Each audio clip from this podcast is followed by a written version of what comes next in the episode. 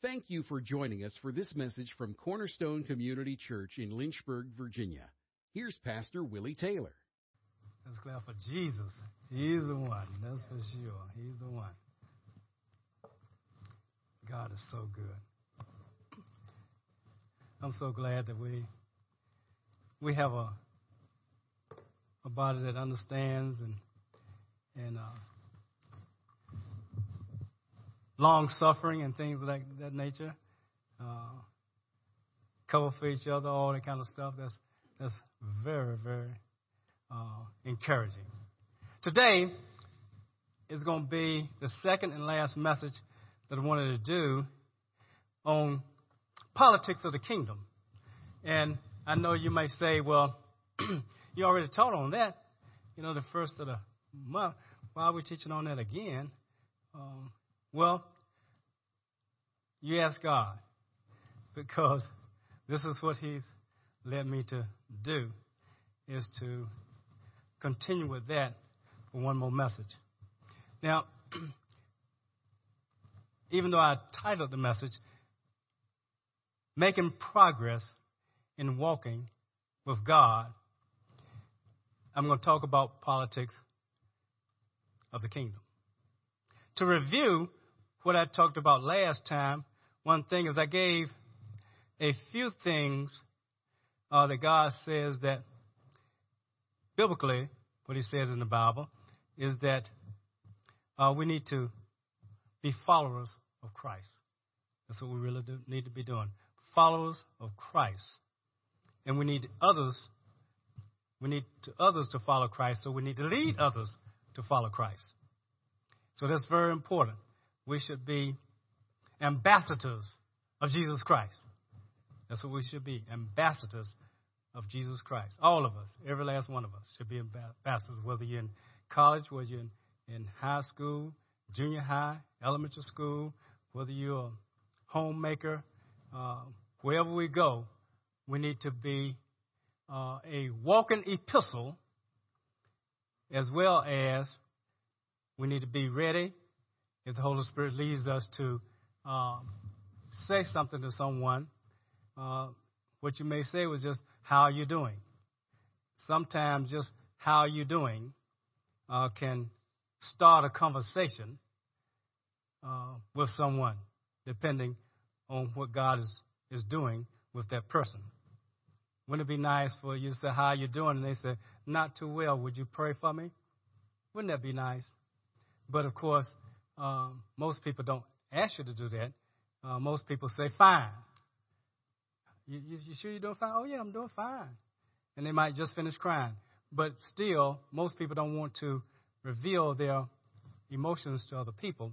But you need to be ready and prepared to do that. Uh, I was reading my emails and and someone had asked someone else, um, I don't think I'm going to vote. And oh my goodness gracious, what did they want to say that for? Uh, to, to this person who they said it to, oh my goodness gracious, that was a wrong statement to make. And that's what we're going to talk about uh, this morning a little bit. Let's look at Micah chapter 6, verse 8. Let's go there as review. That was one of the scriptures that I used on the first of the month. And this is a great memorization scripture, great, memor- great memorization scripture. God says, he has told you, O man, what is good. And what does the Lord require of you but to do justice, justice, and it means justly, to love kindness, another verse said love mercy, and to walk humbly with your God. That's what God wants us to do. He wants us to be just just. He wants us to love mercy and to walk humbly with Him. That's what He wants. And that's a scripture memorization that I, I have. I, I, love Micah Uh, because it, it puts it right down, bottom line. What does God expect of me? Me, Willie Taylor. What, is, what does He expect? He expects for me to be just. He expects for me to uh, keep justice. He, he, expects for me to treat people right. He, he, expects me to be kind to people, to have, have mercy on people, because all of us need mercy. Every last one of us need mercy. And He, most of all, expects for me to walk humbly, humbly with Him. That's what He expects. Walk humbly with me. And so, uh, humility to me is humbling myself under His word. Humble, hum, humble yourself under the mighty hand of God that He may exalt you in due time. That's what the Word of God says. And so, humility, true humility, is humbling ourselves, humbling ourselves under the Word of God. Humbling ourselves. In other words, humility is being under. And so, we don't want to have a show of humility, false humility, walking around, you know, with our head down and acting like we are humble. No, uh, because we can we can act humble towards people and still not be humble when we get home. I want to humble myself under God's mighty hand, under His His word, under what He has said. That goes whether I'm at home whether I'm at the supermarket, regardless of where I am, I should be able to humble myself. And that's what um, I like to do is let's walk the walk. Let's don't just talk the talk and say, you know, I'm a Christian. And and my my sometimes I, I guess what we do, if you look at a person's license plate and it says, you know, uh, what does mine say? My, mine definitely will tell you that that that I'm I'm I'm, I'm a Christian. I think mine said His grace. Thank you. Uh, and if people see that, and here I am, speeding up down the road, and it's 25 miles an hour zone, I'm going, you know, 45, 50 trying to get to somewhere on time, that's not very good. Not very good at all. And it's not very good either having a email address like I have, Pastor Willie, Comcast.net. And people know what your email address is, and they say, hmm, I wonder where in the world he pastors at.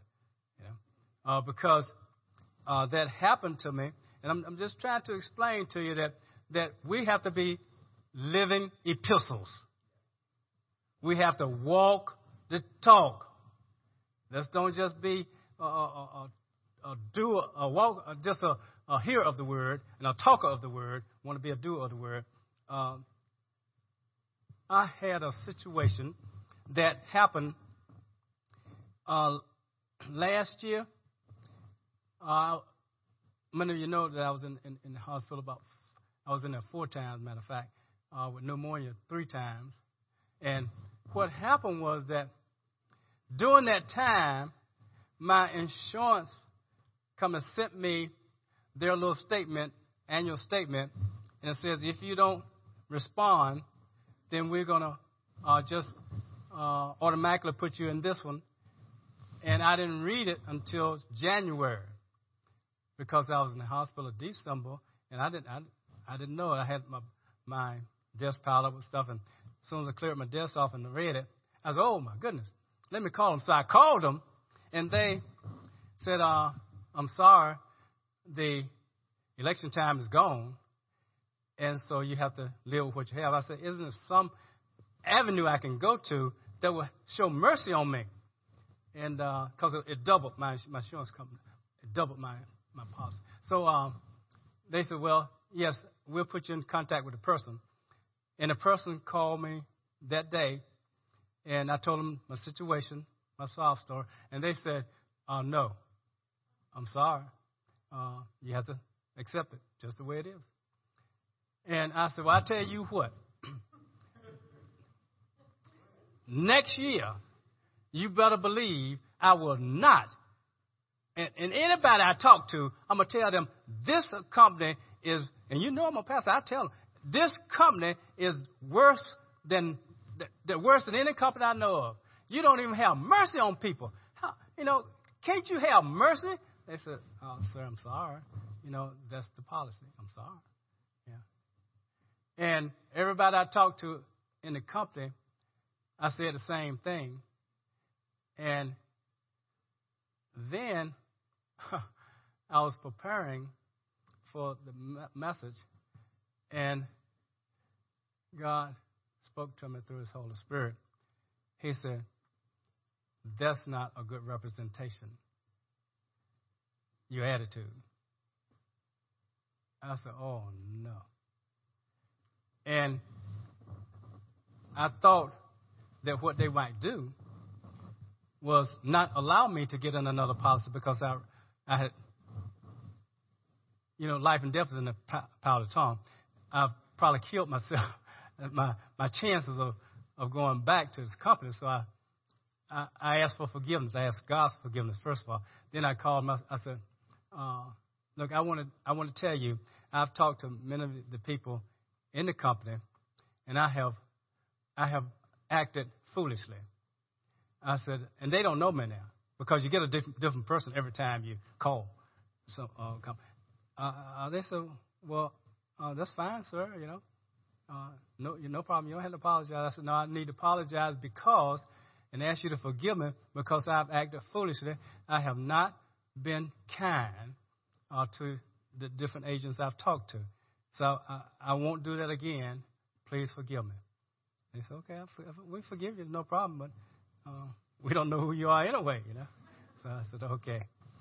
But I'm telling you that it's important that y'all probably never done anything like that, but I'm telling you, we have to walk the talk. We can't say one thing and then do another. Say, I'm a Christian, but then you don't uphold Christian principles. You don't, don't, don't uphold the Bible. You know, so that leads into what God says to me about the election because I had to ask God to forgive me because I hadn't done that either. Forgive me for not being a good steward of the kingdom of God. Forgive me, Lord, because I have, I, I, I have been not good in saying things which I told you last time. But the thing this time is that uh, as I was listening to things, I said, well, you mean to tell me this Senate, the senators who had to listen to and uh, kind of judge, I guess, to see what whether they want to uh, let Amy Barrett go on to the Supreme Court. There were uh, senators on different beliefs in the room, and I said, "Well, that's not very Christian to say those things, to say things like that, and and things." And God said, Well, you, you didn't even vote for him. So why are you complaining? And I'm thinking, that's right. I only, I only vote for the, the presidential election. That's all I've, I've ever voted for. And, and I learned that the senators and, and, the House and all like that, the Congress, they are usually not on the same time. You have, you, in other words, you need to vote locally, you need to vote, uh, you know, for your statewide and national. And I found out that you are missing it because what you are doing is you are allowing people to get in these positions and not voting yourself, and which causes then policies to be uh, enacted that you don't even know about, you don't have anything to do with, you might not like them, but you did nothing about it. You, you were a poor steward. And I said, man, God. Now God knows how to how to chasten us, doesn't he? In love. In love. But I thought I was doing something when I just vote for the presidential every four years. I thought I was doing something. And and listening to that, I said, who put this who put the Congress in in, in authority? Who put them up there? You. Because you didn't even vote. I said, my goodness gracious. So I want to show you um, a video. I have two videos. I'm going to show one now and one later. But this is something that can be said a little bit better than what I can say it. And then I come back and we'll, we'll talk. Election day is upon us, and for voters of faith, there's some things worth remembering. The first comes from Proverbs 14:34, which reminds us that righteousness exalts a nation, but sin is a reproach to any people. This verse affirms what is also proven by history. It is not economics that exalts a nation, it's that position. In fact, recall Matthew 6. The disciples were worried about economic things, about where to get their clothing and shelter and food, and Jesus told them, cool it. He said, Watch the lilies of the field and the birds of the air, and notice how well God provides for them. He then told his disciples that if they would seek righteousness first, then all the other stuff would be added to them. Economic prosperity is actually a fruit of righteousness. So, ironically, when folks seek economics and prosperity first, they usually lose not only economic prosperity, but also national righteousness. But when they seek righteousness first, they nearly always get righteousness and economic prosperity. We're to seek righteousness first, and dozens of Bible passages affirm that a nation's righteousness is determined by its public policies, by how well those policies conform to God's standards. We love to sing God Bless America, but if we really want God to bless America, we got to give Him something to work with. So, how do we get public policies in place that God can bless? Proverbs 29:2 answers that question, telling us, "When the righteous rule, the people rejoice." When the wicked rule, the people groan. The only way to have righteous public policies is to elect the righteous to office. The righteous aren't going to make bad policies, and the wicked aren't going to make good ones. And the righteous won't get into office unless we vote for them. For in America, neither the righteous nor the wicked rule without our approval. We're the ones who choose them, whether good or bad. This principle was well articulated over a century ago by James A. Garfield, our 20th president. By the way, President Garfield was also a minister of the gospel in the Second Great Awakening. Well, in 1876, Garfield correctly noted, Now, more than ever before, the people are responsible for the character of their Congress. If that body be ignorant, reckless, and corrupt, it's because the people tolerate ignorance, recklessness, and corruption. If it be intelligent, brave, and pure, it's because the people demand these high qualities to represent them in the national legislature. He's right. And from this truth comes the reality that values expressed in Congress in any given session are never really a good reflection of the values of the nation. Rather, they're only a good reflection of the values of those who voted in the last election. This is why Congress often seems so out of step with the rest of the country. Any given Congress will reflect the values of those who voted in the last election, not necessarily that of the whole country. Returning to President Garfield and looking ahead to where we are right now in this generation, he forewarned us. If the next centennial, which is where we are right now, if the next centennial does not find us a great nation, it will be because those who represent the enterprise, the culture, and the morality of the nation do not aid in controlling the political forces. Nobody better represents the enterprise, the culture, and the morality of America than does the church. And we're the ones who have to aid in controlling the political forces. Gratefully, millions of citizens have been praying for this election, and that's invaluable. But there's also much more that we need to do. As founding father John Hancock reminded us two centuries ago, I urge you, by all that is dear, by all that is honorable, by all that is sacred, not only that you pray, but also that you act. Indeed, We've prayed for this election and we'll continue to pray, but we must also act. We must make sure that at the very least we vote. And by the way, for Christians, voting is not a right, it's a duty. It's a stewardship that we owe to God, and it's a stewardship for which we'll answer directly to Him. One day we'll stand before Him and He'll say, What did you do with that vote I gave you? And we'll have to answer. God's people must adopt the political position set forth a century and a half ago by the Reverend Frederick Douglass, the famous African American who was a civil rights leader before, during, and after the Civil War. Douglass explained to voters in his day I have one great political idea. The best expression of it I have found in the Bible. It is righteousness exalteth the nation, sin is a reproach to any people. This constitutes my politics, the negative and positive of my politics, and the whole of my politics. We must adopt the very same position. Righteousness must be the issue. It must be the measurement to define what we're for politically and what we're against. And each of us will answer to God not only for whether we voted, but also for how we voted, for what issues drove our vote. If we stand before God and He says, Why did you vote for a leader who's attempting to redefine my institution of marriage and who kills the unborn children that I knew before they were in the womb? If He asks us that, and our answer is, Because that leader was good on jobs and the economy, He's not going to accept that. We will answer to God for our vote and our involvement but there are others to whom we'll also answer. As correctly pointed out by the Reverend Matthias Burnett back in 1803, to God and posterity you're accountable for your rights and your rulers. Let not your children have reason to curse you for giving up those rights and prostrating those institutions which your fathers delivered to you. Wow.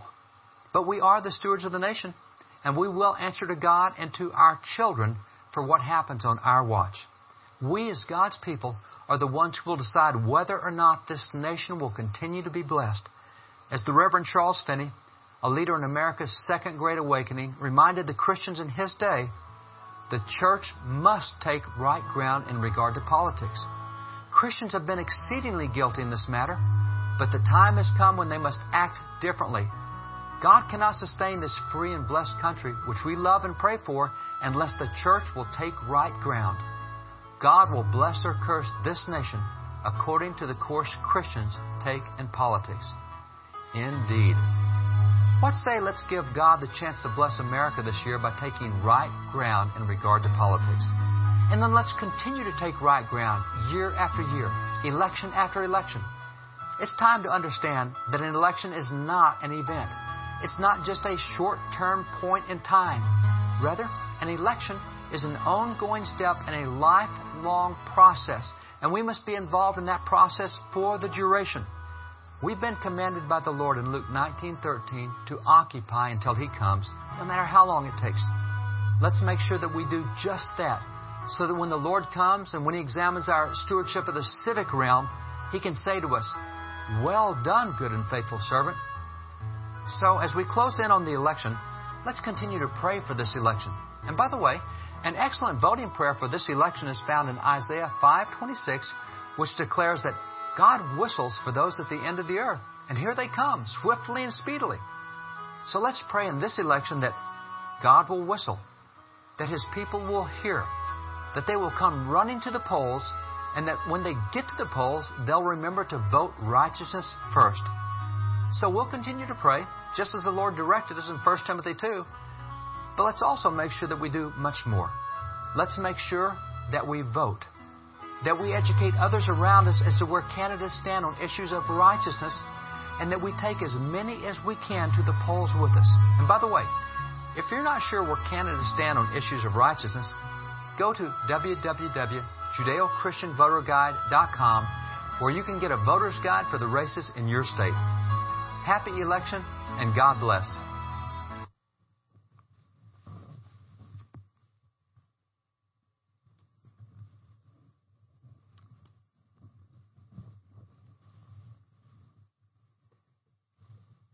I was asking God, I said, well, God, are there others like me uh, who, no matter what someone says, we're going to do what we want to do anyway? And I said, well, that's not good. And as I was listening to different uh, things on, on the internet about the election and things like that, one thing came up is that almost half the Christians in the United States do not vote. That's a lot of Christians. So, some elections are, are won or lost by a small number of votes. And if only half the Christians vote, then that means that if all the Christians voted, it could mean a difference in who's elected. For, the, for locally, statewide, as well as nationally. And and so again, I said, God forgive me because um, people told me about voting, and I read things I just didn't want to. I just didn't want to. So um, now I have asked for forgiveness, and now I'm trying to find out the different um, things that's going to be on the ballot, even for this coming. I don't know whether anything is up in Lynchburg that we need to vote for. The city council or anybody. Is, is there anything going on? Because that's important. That's important. Uh, and I know that I think the Senate is being uh, a person in Virginia is, is running for Senate and, and House Representative. But but I don't know. I said I need to find these things out because let's say the, the, I think I think now the governor of California or something like they, they told the churches that they they couldn't meet. Now, can you imagine not meeting in church, but casinos are open, bars are open, but yet the government might say, "Well, you can't meet because uh, there's be too many people." Well, just limit me how many people can meet and we'll do that. Or to tell you, you can't sing. Now, can you imagine somebody telling us we cannot sing in church because we might spread virus or something? Just say, wear, a mask. You know? Uh, so, who we elect is very important in, a, in, in, in locally as well as the state, statewide, because our, our governor was elected by us. I didn't vote for him, but he was still elected by me because I didn't vote. So uh, my vote that could have counted didn't count. And so there's no need to complain about anything if you refuse to vote. And then when I heard like he gave on, on, on the thing that, that you're not even a good steward of what God has given you. And immediately comes to my mind that stewardship.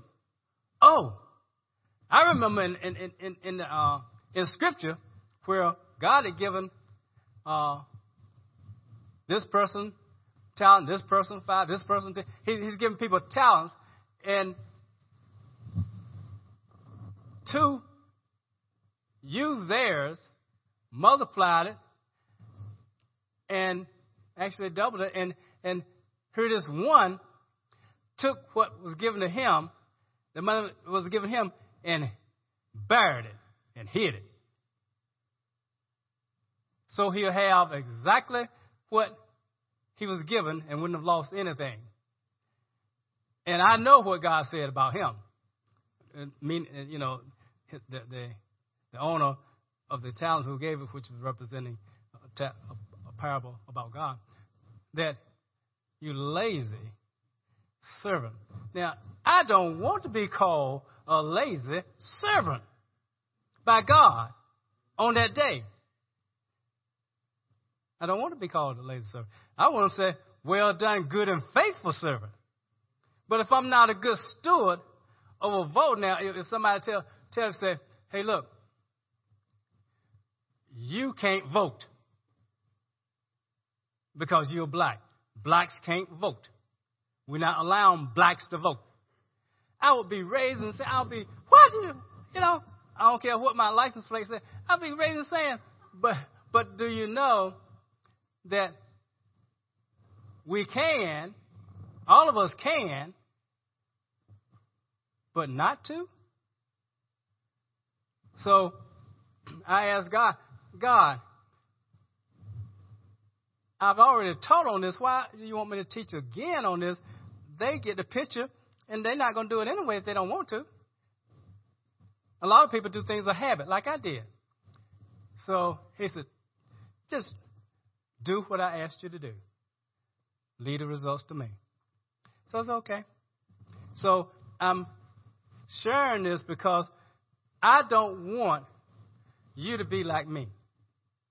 I don't want no excuses that you would have because if I'm concerned not to vote, I don't want that. I don't want, that to be because I'm concerned about the Word of God.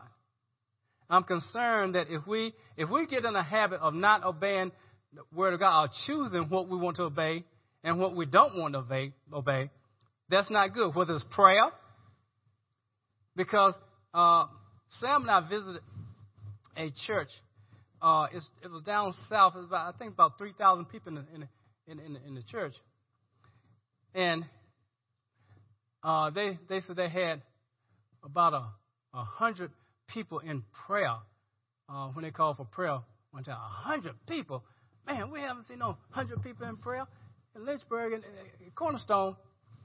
And but then I said, well, what percentage is that of the people that's that's in that church? Now, hundred people in prayer, and there's three thousand people in in, a, in the church we had more people percentage wise in our prayer room because we were smaller, but we had a greater percentage. People don't want to pray. I'm serious. I don't want to pray, but I have to pray because God says so in His Word. And so he wants men everywhere to lift holy hands. He, he wants us to pray for our leaders. He, that's what's intent. He wants us to pray. He does. And if he wants us to pray, just because it's not easy to do, you know, uh, then that's not good. And I'm not blaming anybody because because I'm telling you, uh, nobody likes to pray. Hardly. And a person said, I don't have the gift of prayer. Oh, come on. Do you have the gift to eat? You know, come on, you know, come on. So, you know, we we we can make excuses, but I'm trying to I'm trying to talk to you as I would talk to my children because I want my children to grow up being obedient to the Word of God, not just listening to it, not just reading it or hearing it on on, on, their iPad or whatever. I want them to walk it out. And if I just let them slide and say, "Well, I'm not going to teach because I might I might hurt their feelings," or they they don't they might not want to talk to me. They might get upset with me if I keep um, mentioning, well, why don't you pray about this? Why don't you do this? Well, if you love your children, you're going to try to teach them things that's going to help them avoid problems with God. Because when I have a problem, it affects my children. When you have a problem, it affects your children. Believe me. I know because that's what, anyway, uh, one of my girls told me, said, Dad, if you don't take care of yourself, every time you get sick and go to the hospital, it affects us. We got to visit you. We got to make sure we sit with you, alternate each of us going there sitting with you, so the nurses won't, won't uh, so they'll, they'll do what they're supposed to, because some of them don't. Uh, not all of them, but some of them don't. And they say it, it affects us. So you need to uh, do what you're supposed to and keep yourself healthy. I don't want to keep visiting you in the hospital. And, and, and you know that that's right. What I don't do affects them. What I do do affects them, whether good or bad. And it's the same with you. So I want to I want to encourage you as I'm encouraging myself, let's vote. Let's vote. Uh, James chapter 4, verse 7 and 8. it says, Submit therefore to God. Resist the devil, and he will flee from you. Draw near to God, and he will draw near to you. Cleanse your hands, you sinners, and purify your hearts, you double minded. Now, that scripture I wanted to use uh, for one thing is that I want my heart pure. So I want to get the things out of my heart that the things that have been there for years that does not need to be there because God gives me the Holy Spirit. He's inside of me, and He's the one who, He's a sanctifier. I need stuff out of my heart. I need to be pure. And sometimes our motives are not pure, church. And I want us as a body to work on purification our hearts by yielding to the Holy Spirit's sanctification. So whatever He's trying to to uh, encourage us to do, let's yield. Let's don't be stiff necked, as the Bible says. Let, let, let's let's be uh, uh, pliable. Let, let's just yield and let Him do what only He can do. I can't purify my heart, but He can. I can I can yield to Him and I can ask Him to do it.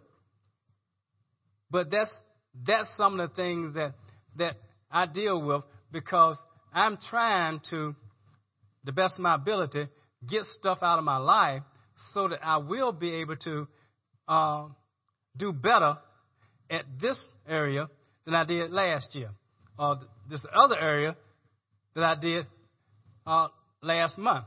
I want to improve.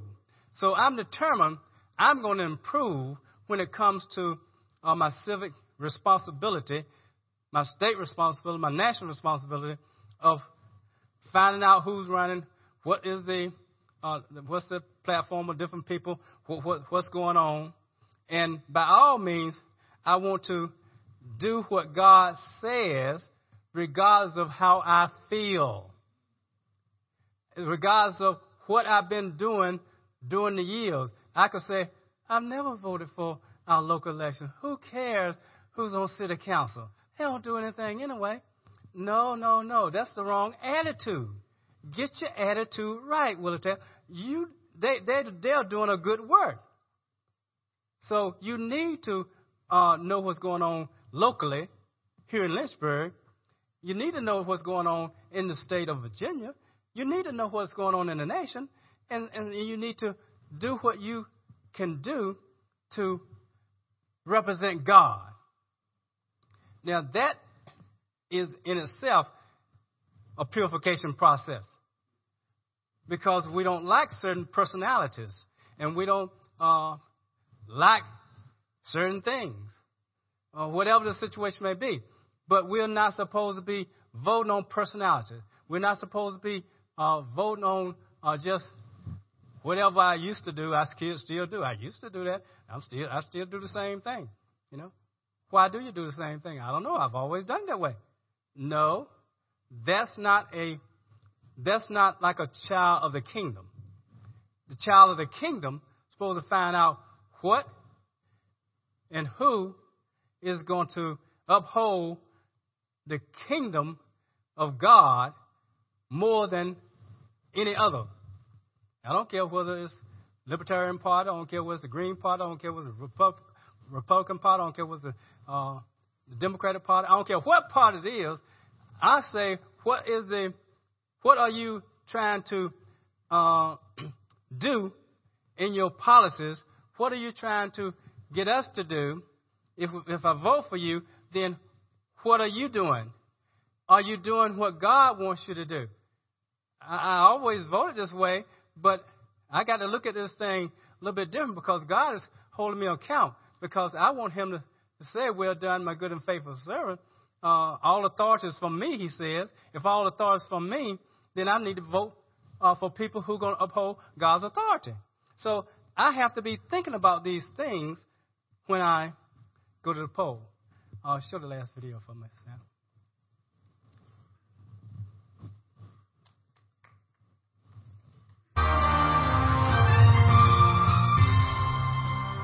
We look at our country, and polling shows that more than three fourths of the nation thinks that we're headed in the wrong direction. The approval numbers for all three branches of government have plummeted. We need to see some significant changes. I think we're probably all familiar with 2 Chronicles 7:14. This is the well-known passage in which God promises that if we who are called by his name will humble ourselves and pray and seek his face and turn from our wicked ways, that he will hear from heaven and heal our land. Certainly, America's health and healing starts with prayer. Earlier generations definitely understood this. In fact, by 1815, there had been over 1,400 government issued calls to prayer in America. In fact, John Hancock himself personally issued 22 prayer proclamations, such as this one. But John Hancock understood that prayer by itself wasn't enough, that we couldn't just stop with prayer. As he admonished citizens in his day, I urge you, by all that is dear, by all that is honorable, by all that is sacred, not only that you pray, but that you act. We must seek God and appeal to Him for help, but then we must also do everything we can to make a difference. Remember 2 Chronicles 7:14? We're to pray. But it also says that we're to turn from our wicked ways, and that includes our inactivity and non-involvement, our sitting on the sidelines, particularly with regard to what goes on in our government. This is part of the wicked ways from which American Christians in particular must turn. We have to pray and rely on God, but we also have to take action. This is what made America free in the first place. When the American Revolution began, we had no major assets of our own. We'd been British colonies our entire existence, and now we're going to take on the greatest military power in the world with only our fledgling resources? Britain had a formidable navy. They ruled the seas. So what are we supposed to do with that? Well, we could build our own navy, but in the early years, we didn't even have a national government. And so there's no way to fund a Navy. But fortunately, in 1775, still almost a year before the Declaration of Independence, George Washington stepped up as an individual and personally commissioned six cruisers. Of course, those six ships from George Washington weren't much compared to the scores of ships in Britain's Navy, but that's what we had. And back then, all the ships in a nation's navy flew their flag openly and visibly so that their fellow ships could avoid the friendly fire and not sink the wrong ships. So the British had their flag, but not the Americans. We're brand new. We don't even have a national flag yet. So how are we going to recognize our fellow ships? No problem. We'll create our first flag. And according to official records, it was a flag with a white background, a pine tree in the middle, and it included the motto, Appeal to Heaven. This was our first flag, and it flew on our Navy. A year later, after the Declaration was signed, the state of Massachusetts built its own state navy, and this was also adopted as the official flag for their navy. And then the Massachusetts Army adopted a flag for its ground forces, and they had a similar motto an appeal to God. As these official mottos and declarations and flags indicate, we openly relied on God. But we didn't stop there. That was just the first step. As John Hancock had urged, we prayed and we acted. This same combination of prayer and action remained a no brainer for American Christians for generations afterwards. In fact, a century and a half after the Revolution, Teddy Roosevelt penned this book, Fear God and Take Your Own Part. As Teddy explained, but in addition to fearing God, it is necessary that we should be able and ready to take our own part. The man who cannot take his own part is a nuisance in the community, a source of weakness, an encouragement to wrongdoers, and an added burden to the men who wish to do what is right. If he cannot take his own part, then somebody else has to take it for him. there is no reason that God fearing Christians should be a burden to anyone else, especially to the nation in general. We need to step up and carry our weight. As God fearing people, we have a voice, and we also have overwhelming numbers. But if we continue to remain silent and uninvolved, we'll have no one to blame for the godless outcome but ourselves. We need to recruit good people to run for office, or even run for office ourselves. We need to speak out about what's going on around us, but we absolutely, definitely, unequivocally must vote. That's not optional. Voting is not a right, it's a duty. And we will answer to God for what we do or what we don't do with our vote. So, we do have to appeal to God, but we also have to take action. And now is the time that we must get involved.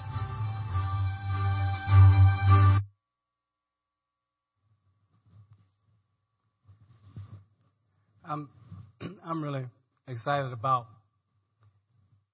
the change that the Holy Spirit is making in my life in this area, the civic area, because it means a difference uh, to you. It means a difference to my children, to my wife, uh, because a lot of times they follow my lead. And if I don't vote, then I'm showing my children that it really doesn't matter.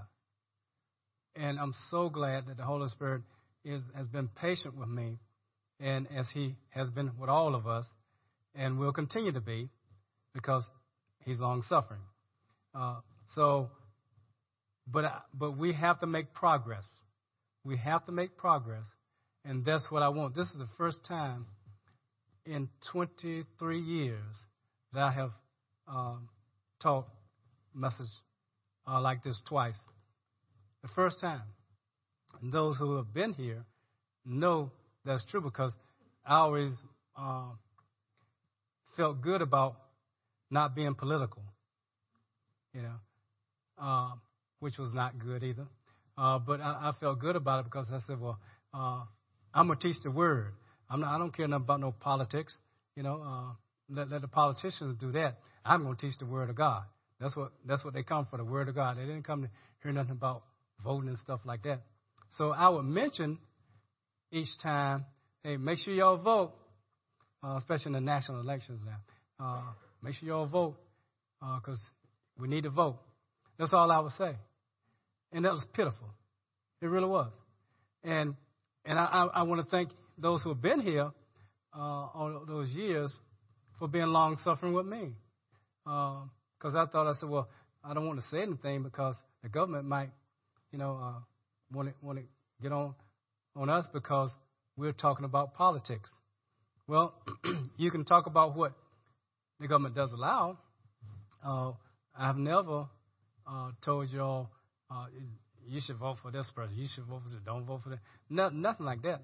That's that's not that's not my that's not my, my responsibility, not my uh, thing. I don't do that. But to encourage us to find out who to vote for, to find out uh, where your voting station is, uh, to find out who's running and what the issues are, that's my responsibility. And I want to ask you to forgive me for neglecting it all these years.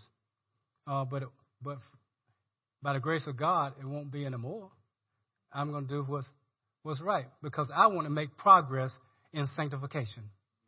I, want, I, I don't want to be the same. In any area, I don't want to be the same. So uh, I hope you take the same stance. You don't want to be the same. Thank you for listening to this message from Pastor Taylor and Cornerstone Community Church. We are located in Lynchburg, Virginia at 525 Old Graves Mill Road. You can find us online at cornerstonelynchburg.com Contact us by email, cornerstonecom at comcast.net, or call us at 434 847 4796. We pray the Lord bless you and keep you. The Lord make his face shine on you and be gracious to you. The Lord lift up his countenance on you and give you peace.